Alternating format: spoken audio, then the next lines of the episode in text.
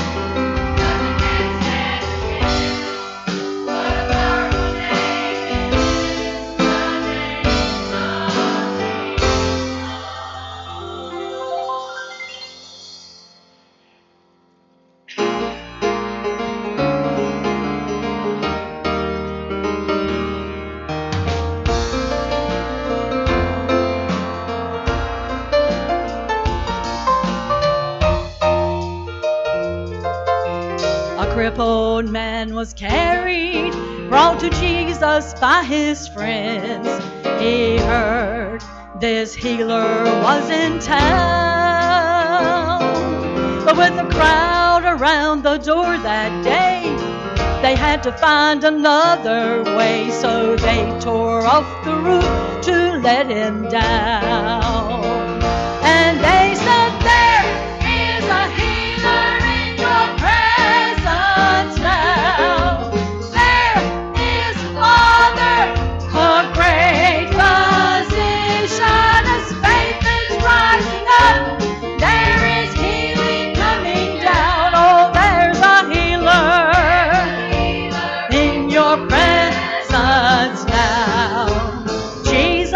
Looked upon this man, great faith there was seen. He said, Your sins, I forgive them all.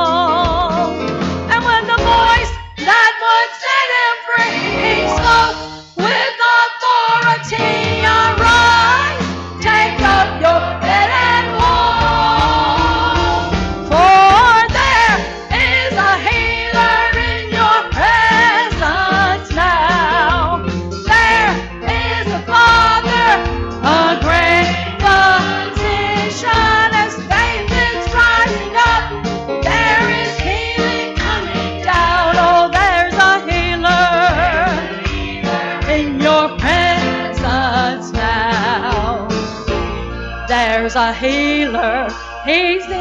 Your presence now. As your faith is rising up, there is healing coming down. There's a healer,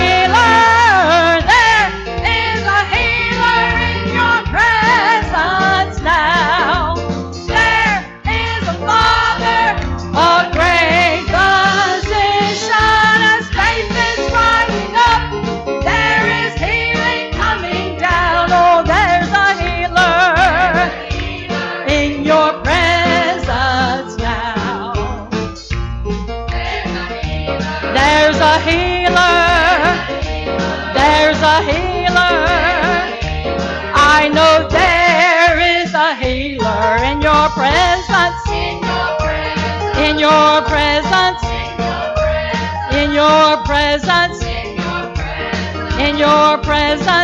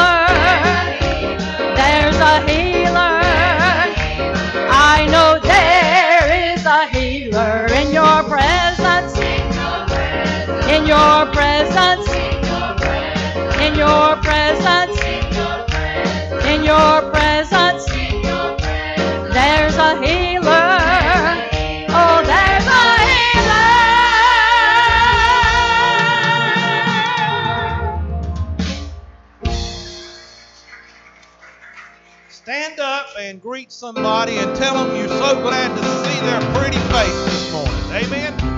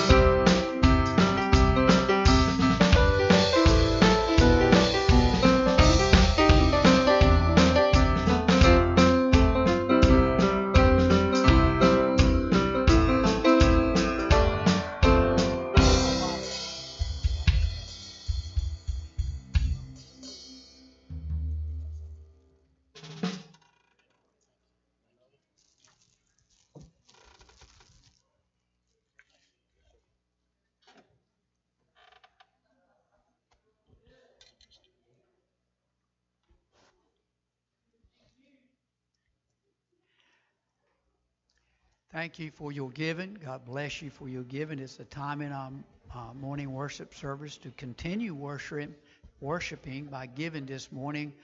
Uh, those on this side, I think, are the older people, and those on this side are the younger, based on the ushers this morning. So.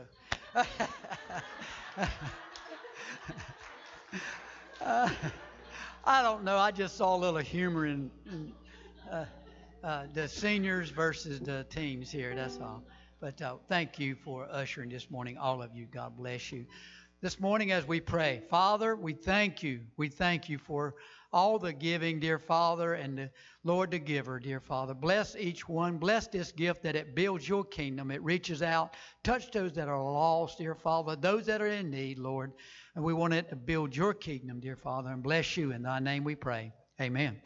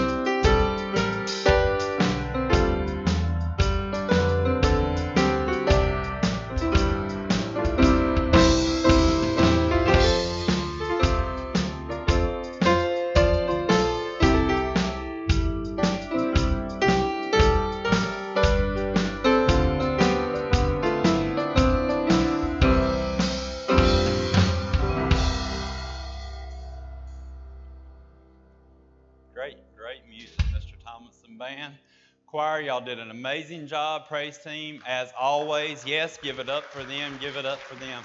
Um, Miss Ava, will you come join me, please? So, if you missed Sunday night, you guys missed a treat. It was a great night. Um, we had a few baptisms. I went swimming. It was just fantastic. The water was warm, but it was warm because they made it warm. Anyway, so we had the opportunity to baptize Miss Ava McLaughlin here and Mr. Robbie Stafford. Um, and what that means for some of you that aren't in the Christian circle yet, that means that they made an outward announcement of an inward decision. That means that they decided that they had placed Jesus in their heart and that they have decided that they were going to follow him for the rest of their life. So I would like to present this certificate to you, young, young lady, Miss Ava. Thank you. And Mr. Robbie, where are you at? I don't think you're here. Oh, he's right there in that Carolina blue shirt. Praise the Lord. There you go, sir. Yep. Hey, look, look to your right, right there. Go Heels. Go Hill. Thank you, guys. Thank you. Let's go to the Lord in prayer, guys. Lord, we thank you so much for the dedication of these two, Lord. We pray that your hand will be upon them as they move from here on into the future, Lord. That they will truly put you first in everything they do and every decision that they make. And Lord, not only is this for them, Lord, but it's also for us as their church family, Lord, that we will be here for them, not only in the hard times, Lord, but to help them stay lifted in the good times, Lord. That we'll be here as a spiritual light for them to help them as they live out this Christian life in this in this crazy, crazy world. Thank you for all that you're doing here in our midst. It's in your name we pray. Amen. All right, are y'all ready for this? it's been a long time since I've uh, been asked to sing. I've sung a lot, but I haven't been asked to sing, so you know, uh, that's a good thing. But, uh, you know, I was wondering how to. This is a song I've done many, many, numerous times before. And, um, you know, I, I, you just get to thinking about how this world is going right now. It is not good. We are, we're just in a battle all the time. Um, from the government right straight on down. But you know what? My God can make everything so much better. Amen. I was asked to sing How Great Thou Art, and uh, y'all pray for me.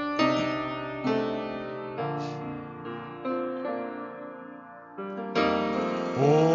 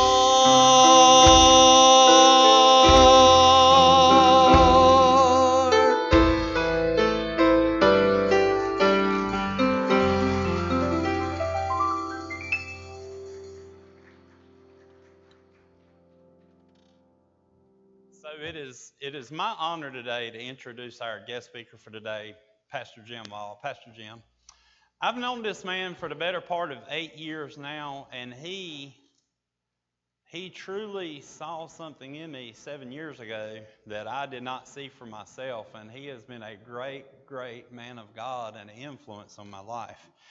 But I'm going to tell you some highlights about him, and it's probably going to be apparent that I didn't know him through some of this. He's from Bladenboro, North Carolina. He served as a missionary in the Philippines from 81 to 89, so obviously I didn't know him then. He, he then moved on to becoming the pastor of Chesapeake Community Church, and then he moved from there to the bridge, which is right here in Princeton. And then that's where I met him, and he is currently the director of the Great Commission Ministries for the North Carolina IPHC Conference. His wife, Kim, you can come on up. His wife, Kim, talked to my wife this morning because Mary Catherine said, Don't wear a tie today. And I said, I want to wear a tie, and maybe I shouldn't have. He's, he's, he's trying to make up for, for looking older than me, and That's he's trying right. to dress That's himself down. That's what it is. Yes. So it is my honor to introduce Pastor Jim Wall. Yes, sir. Thank you. Thank you, Brian. And it has been uh, a real joy to watch your journey, you and Mary Catherine together, and and uh, just watch the Lord use you in wonderful ways. And it's a joy to be back to Pine Level. I say back. Some of you say, "Well, I've never met this man before. Was he back?" Uh, in 1980. How many of you were here in 1980? And there's some of you were 1980. Kim and I came here for the first time, and you guys became one of our sponsoring churches uh, during the years that we were in the Philippines. And I don't know that I've ever had the chance to come back and say thank you for the seeds that you planted in our lives uh, that has then led us to this place uh, 40 plus, none of your business years later. But here we are, still worshiping together, serving the Lord together. So thank you. Thank you, Pine Level Church. Thank you for uh, particularly those of you that were here back then, but those of you that have been faithful through the years. It's exciting to be here. So let's just kick it off. Happy Thanksgiving. Anybody got something to be thankful for?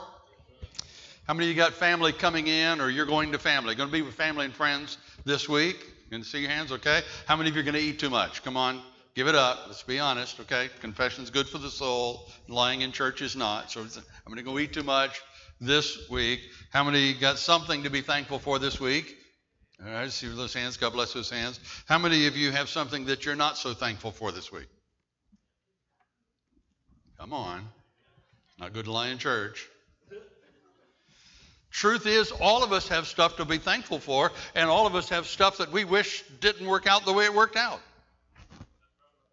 We all have circumstances that are harder to deal with than we anticipated they would be. So, what do we do with Ephesians chapter 5, verse 18 through 20? These scriptures are going to be on the screens. You can follow along. I'm going to be reading from the NKJV this morning. So if you got your Bible, be looking at a lot of different scriptures, but you're welcome to flip there and try check to make sure I'm doing the right thing, saying the right words. But Ephesians chapter 5 verse 18 says, "Do not be drunk with wine, in which is dissipation, but be filled with the Spirit, speaking to one another in psalms and hymns and spiritual songs, singing and making melody in your heart to the Lord, giving thanks always for all things to God the Father, in the name of our Lord Jesus Christ. Okay, let's break it down. How many of you believe that it's better to be filled with the Spirit than drunk with wine? Okay, good. You guys got that one. How many think it's kind of cool to speak to one another in hymns and songs and praise? Yeah. I noticed, Brother Mac, when you turned them loose to greet, it was hard to get them to stop greeting, wasn't it? I love a church that loves to greet one another and be in relationship with them. That's a good thing. But come on, he also says, giving thanks for all things um, in the name of our Lord Jesus Christ. Okay, Jesus, I believe in you and I'll follow you anywhere, but give thanks for everything? That's asking a little much, isn't it? I mean, why would God ask us to do what seems absolutely impossible? In the few minutes that I've got with you today, and I'll try not to keep you too long, I preached at a church not too long ago. It started at 11 o'clock, and pastor introduced me, and he said, Now, Brother Jim, you take all the time you want. We're all leaving at noon, but you take all the time you want.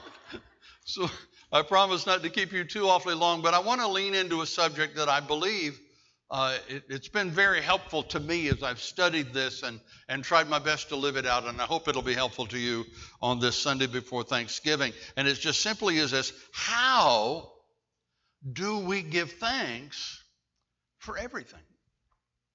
How could we possibly get to that place? And I believe there are four keys to giving thanks for everything. And so let's just lean into it for a couple of minutes, see if I can help you to prepare for a great Thanksgiving this morning. The first key is in order to give thanks for everything is you got to focus on God, not on the circumstances. You got to focus on God, not on the circumstances. Say it with me. I'm going to focus on God, not on the circumstances. And I know that's already easier said than done because we all have circumstances that hurt. I mean, Jesus even said, In this world you will have trouble. I mean, that's the reality. After all, this is not heaven, this is earth. We aren't there yet, and we live in a sin cursed world, and those are the realities. I got trouble, you got trouble, all God's children got trouble. Can I get an amen in the house? Um, one day he's going to call it. One day he's going to say, Enough. It's gone far enough. It can't go no further. And he's going to call it. And from that point forward, all those troubles will be gone. But for now, he does the next best thing God never wastes a hurt. God never wastes a hurt. He has a way of factoring in every circumstance we face the good, the bad, and the ugly. He has a way of factoring all those circumstances into His plan, and His plan is to give us abundant life now and eternal life with Him. That's His plan. There is no plan B. That's His plan. And everything that happens in our lives is part of that journey to give us those things. Here's the problem to get the benefit of that abundant life now and that eternal life with Him, we have to focus on Him, not on the circumstances that we're facing from time to time. How do you do that? You look at life in light of eternity. 2 Corinthians chapter 4 verse 17. For our light affliction, which is but for a moment, is working for us a far more exceeding and eternal weight of glory. You see the, the, the, the, the comparison between those two? He called it light affliction that happens now, but a far weightier, exceeding glory in the things that will come. Paul's saying the beginning of being thankful, even for the problems that we face in life, is understand that God is at work even in the hard times. Even when we don't see what he's doing, God is at work in the hard times. But in order for you to get the benefit of that, you've got to learn to take the long view. You've got to learn to look down the road and look at eternity. And when you do that, uh, you will begin to see those benefits. And you don't have to wait for heaven to see them. Okay? Romans chapter 5, uh, verses 3 through 5 says it this way We glory in tribulations, knowing that tribulation produces perseverance, perseverance, character and character hope. Now, hope does not disappoint because the love of God has been poured out in our hearts by the Holy Spirit who was given to us. Now, again, I, am not saying that we should be glad that we have problems, but I am saying that when we understand the result of our problems, we understand how God can use those, uh, we can begin to be glad for the problems that we have because we know the result that's going to come. I got two amens. We can begin to be glad for the problems that we face because of the result that's going to come. What's the result? The result is that tribulation produces perseverance, patience, some translations say. Anybody need more patience? Don't answer that. Don't answer that because how does God give us patience? By giving us tribulations. You want more patience? Pray for patience. He'll give you some more tribulation. God bless you. Thanks for praying. But pray for patience because that patience ultimately leads to character, and character ultimately leads to hope. So, yes, some people say, don't pray for patience. Yes, pray for patience. Understanding that at the end, it all comes to that place. I can sum it all like this and we'll move on. Every storm is a school, every trial is a teacher.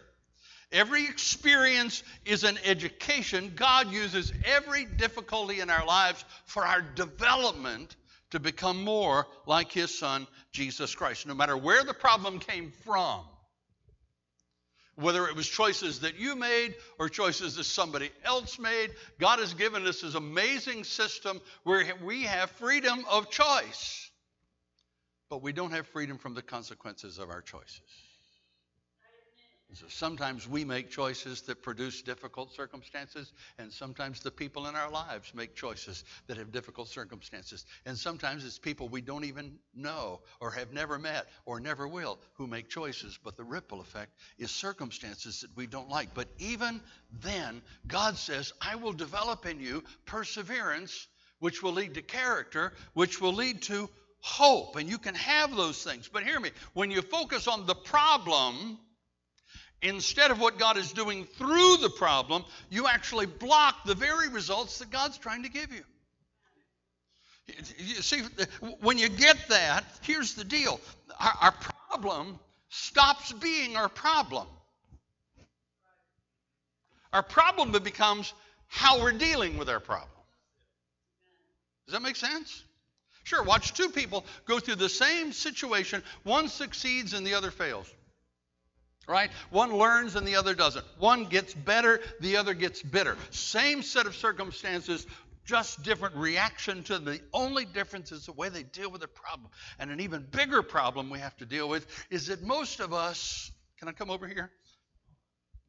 Most of us are slow learners.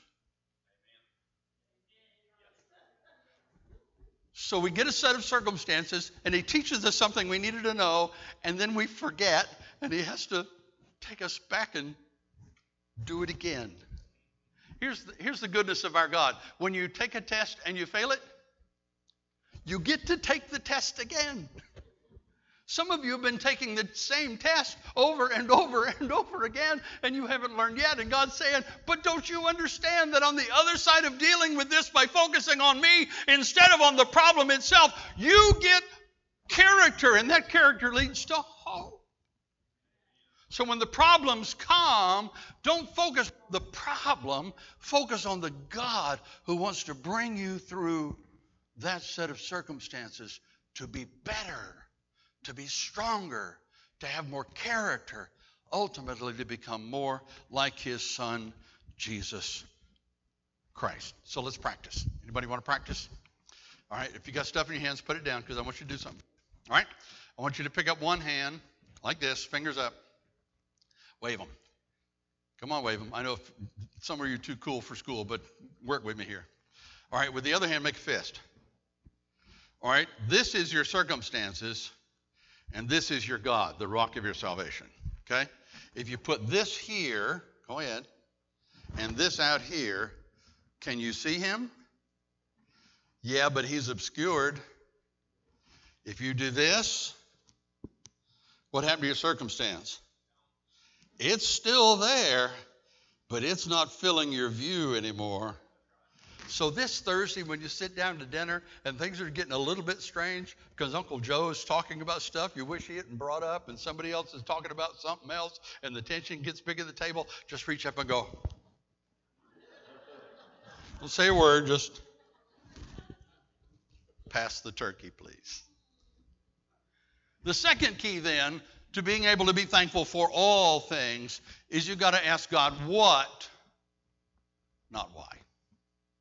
Ask Him what, not why. I know the tendency we have when we get a problem is we tend to say, oh God, but why? Why is this happening to me? And the biggest mistake we make is when we start this idea that, uh, that the reason I'm having a hard time uh, or going through this hard thing is because I must be a bad person. That's a lie of the devil. You need to know that's a lie of the devil. If you're going through a hard time, it doesn't mean you're a bad person, it just means you're a person.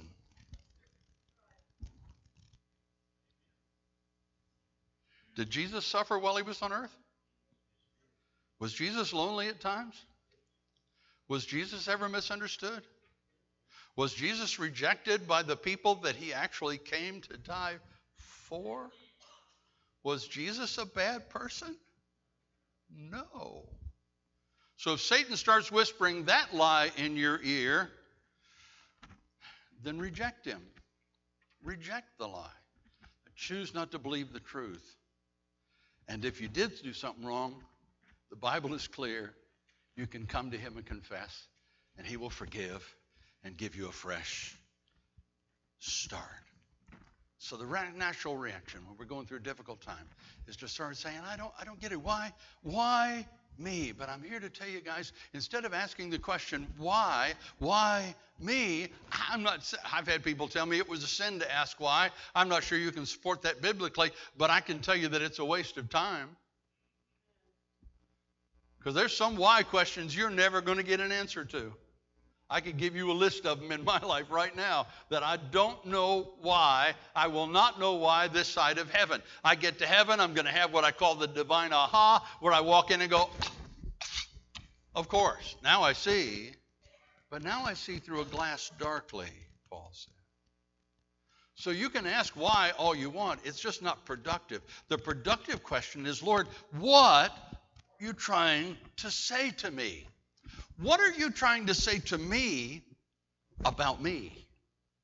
What are you trying to teach me in this set of circumstance? What am I holding on to that you want me to let go of? And what am I letting go of that you want me to hold on to? The more productive question is not why, the productive question is what are you using this circumstance for in my life? Did I mention somewhere this morning that God never wastes a hurt? So, what do I need to do in order to cooperate with you, Lord, so that this is not a wasted experience? It's painful. I don't like it. But the truth of the matter is, most of my growing in the last 50, none of your business years of ministry have come through those seasons of, I don't like this very much, God, I don't know why I'm going through it. Until I look back and say, wow. You see, the problem is growth means change. You can't stay the same and grow. Right? So growth means change, and change is hard. Now, again, here's the problem we're slow learners, but we're also, maybe I won't say we, maybe I won't say you, maybe I'll say uh, I. Um, I have this tendency when God shows me something that I need to change and some area that I need to grow in and some what that I need to learn about me, I don't change as soon as I see the light. Am I the only one? I change when I feel the heat. oh, oh, I guess I got to change now. We wait until it gets so painful we have no choice but to change before we actually embrace the change because we like our comfort zones. But growth and comfort zones do not go together.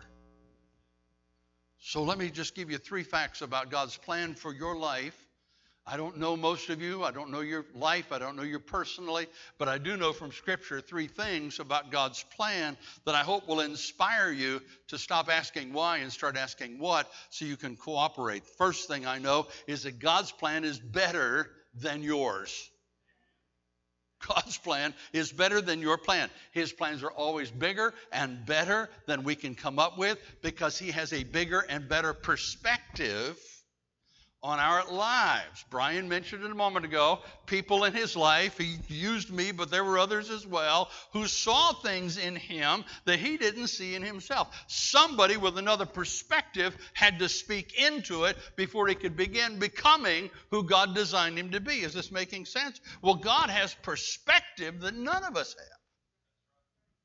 And his plan is always better than ours. It's one of the reasons we focus on Him in hard times instead of focusing on the hard times because we need His perspective. The Bible is clear. He's able to do more than we dare to dream or think or ask.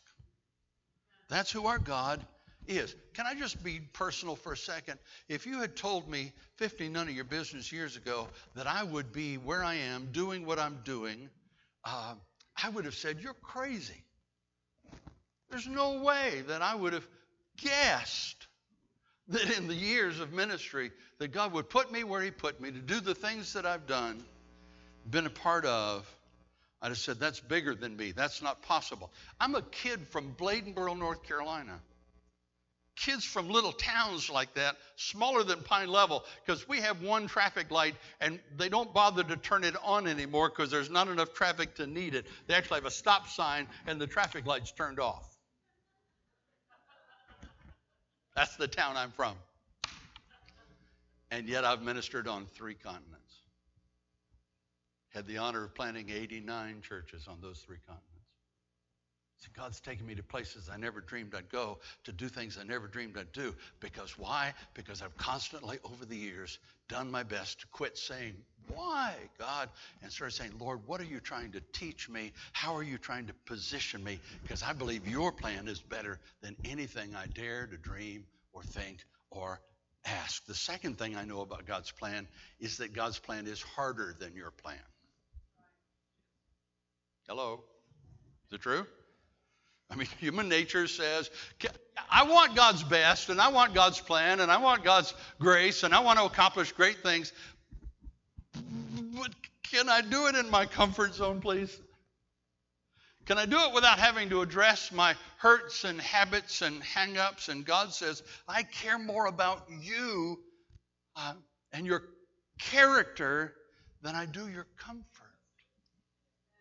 I care about, more about your holiness than I do your happiness. I just want to be happy. Well, I'm sorry, happiness is overrated. Happiness kind of rises and falls with a set of circumstances that you're in. Holiness is eternal. God says, I care more about that stuff than I do. Bottom line is, He wants us to grow up. He wants us to mature. He wants us to become more like His Son, Jesus Christ. And so He will use the problems in our lives to mature us, to grow us, to, to help us to become responsible people. If you give your children uh, anything they want, every time they want it, if you always make life comfortable for them, what will they grow up to be? Brats who believe they are entitled to everything. Come on. We know that. And God doesn't want us to be brats. He wants us to have perseverance and character and hope. And so he wants us to be, as one person said it, he wants us to be responsible, which can be broken down into response able. We're ability, we have the ability to respond to the circumstances that are thrown at us living in this sin cursed world because we've developed our response muscles. We've developed the character that goes through those times. So, yes, He will allow difficult things to come, and then He'll use them for good in our lives. I love the picture from Isaiah 43 19. He was talking specifically to the children of Israel, but it's true for us as well. Behold, I will do a new thing. Now it shall spring forth. Shall you not know it? I will even make a road in the wilderness and rivers in the desert. He's talking about turning a dry, desolate, desolate desert land into a picturesque place of beauty teeming with life. That's what God wants to do in all of our lives. Sound easy? No. Sound worth it? I hope so. But to get there, you've got to decide when problems come, and they will. It's when, not if. I'm going to focus on God, not the problem. And I'm going to ask, what are you trying to use this problem for in my life, as opposed to why am I going through this. I told you there were three things about God's plan that I knew were true. The, the, the first one is that simple that it's better. The second is that it's harder. The third is that it's more rewarding than yours. 1 Corinthians 2 9, as it is written, eye has not seen, nor ear heard, nor have entered into the heart of man the things which God has prepared for those who love him. And yes, that reference is primarily about heaven, but it's true today too.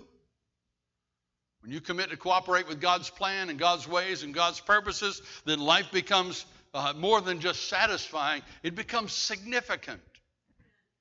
You find yourself doing things you never dreamed you'd do, touching lives you never thought you'd touch, making a difference in the world you thought you'd never make, simply because you've cooperated with Him and He's used you beyond your capacity. But to get there, you first got to focus on God, not the problem, and you got to ask what, not why. Then, here's the third one. And quite often, when the problems are really deep, this is the most critical one, is you've got to decide. You have to just make up your mind I'm going to trust God's character. I'm going to trust God's character. I'm not going to trust how I feel. I'm going to trust what I know about the God who loves me. Are feelings wrong? Somebody say no. Feelings are not wrong. Feelings are human. I love feelings. I love the quiver in my liver that I still get 48 years after marrying my wife. I mean, it's just, I love feelings. But hear me, feelings are not the engine of your train that is your life, they are the caboose. Feelings don't come first, truth comes first. What's right comes first. Then the feelings follow because of it. And so you've got to decide I may not understand what's going on, I may not even feel I like what's going on, but I know who God is. I know He's at work. I know He's here to bless my life, to give me abundant life now and eternal life with Him. And I choose to trust His character. Say it with me. I choose to trust His character. One more time. I choose to trust His character whether I feel like it or not. I can't see what he's doing, but I know who he is. And he will keep his promises to me. Let me give you two things about that, and then we'll wrap this up. Two things to keep in mind when you're going through these hard times in life. First of all, everything that happens in a believer's life is what I call father filtered. Everything that happens in your life had to run through the mill of God's will and purpose for your life before it was released into your life. I know that for no other reason because 1 Corinthians 10:13 says it. No temptation has overtaken you except such as is common to man. But God is faithful who will not allow you to be tempted beyond what you are able but with the temptation will also make the way of escape that you may be able to bear it. Go back and break that down a little bit. What no temptation is overtaking you except what is what? Common to man. You know what that says to me? If if problems are common, then solutions are too. You see, one of the lies that Satan loves to tell you when you're going through a difficult time or you're tempted or tested to, to do something that, that would not honor God and would not move you toward his purposes for your life is to believe I, am the only one who's ever been through this and I can't talk to anybody because they would not understand. I certainly can't go to my pastor. I can't go to my youth pastor. I can't go to one of the deacons because they would not understand because, uh, because I'm the only one. And I'm here to tell you whatever problem you have, it is common to man, which means there is a common solution. Satan wants you to isolate yourself from the leaders of the body of Christ. He's come to steal, kill, and destroy. So that's the first thing to remember when you're finding yourself in difficulty. The second thing is he said he would never allow it to be beyond what you're able to bear. He knows that you're strong enough to handle whatever it is that you're facing, or he wouldn't allow you to face it. I learned that, that lesson a long, long time ago uh, when we were pastoring in Chesapeake, Virginia. Had a lady that came to Christ, mm, probably in her late 30s. She and her husband both got saved, and and uh, and I watched them grow over the next couple of years until one day, uh, Debbie come came bursting into the church office, rushed past my secretary, burst into my office, weeping, and said, "I don't get it. I thought God loved me," and she just vented for a while. When she finally calmed down, I said, Sit down, Debbie, sit down, let's talk. What, what on earth just happened? She said, I heard a couple of years ago that the man who raped me when I was 16 was out of prison and back in the area. But I had not run across him a single time until today. And I'm in Food Lion, and there he is at the other end of the and I don't know why God put him in my path now. And I said, Do you remember 1 Corinthians chapter 10, verse 13? We had just talked about it a few days before. And she said, uh, Okay, but I don't know what that has to do with anything. I said, Well, two years ago, you weren't ready to confront him. Two years ago, you weren't ready to deal with these issues. Obviously, God knows now that you're strong enough to deal with it. So let's get you connected to a counselor and let's get you walking through the, the journey and the pain and the scars that come from that horrible experience you endured. God kept him away until you were ready to deal. I look back over my life and I see the way that God has preserved my life and protected me. And every now and then when stuff comes up, it's like, he must think I'm strong enough. I know that I'm not. That's a lie of the devil. Because if Satan's allowed it, yes, you are in the power of the Holy Spirit. Because he also said he would make a way of escape. You will not face it alone. You can face it with the body of Christ. Can face it in the presence of God. It's I get this picture, and I my brain is weird, but but I get this picture of God and the angels in heaven looking at me when I'm going through that difficult circumstance, and they're kind of like some of them's got pom poms, and some of them's got uh, you know kind of the cheerleading pose, and one of them's going, "Go Jimmy, go Jimmy, go Jimmy, you can do this, Jim. You can do this, Jim. You can do this, Jim." And suddenly I started thinking, maybe I can. Maybe I can.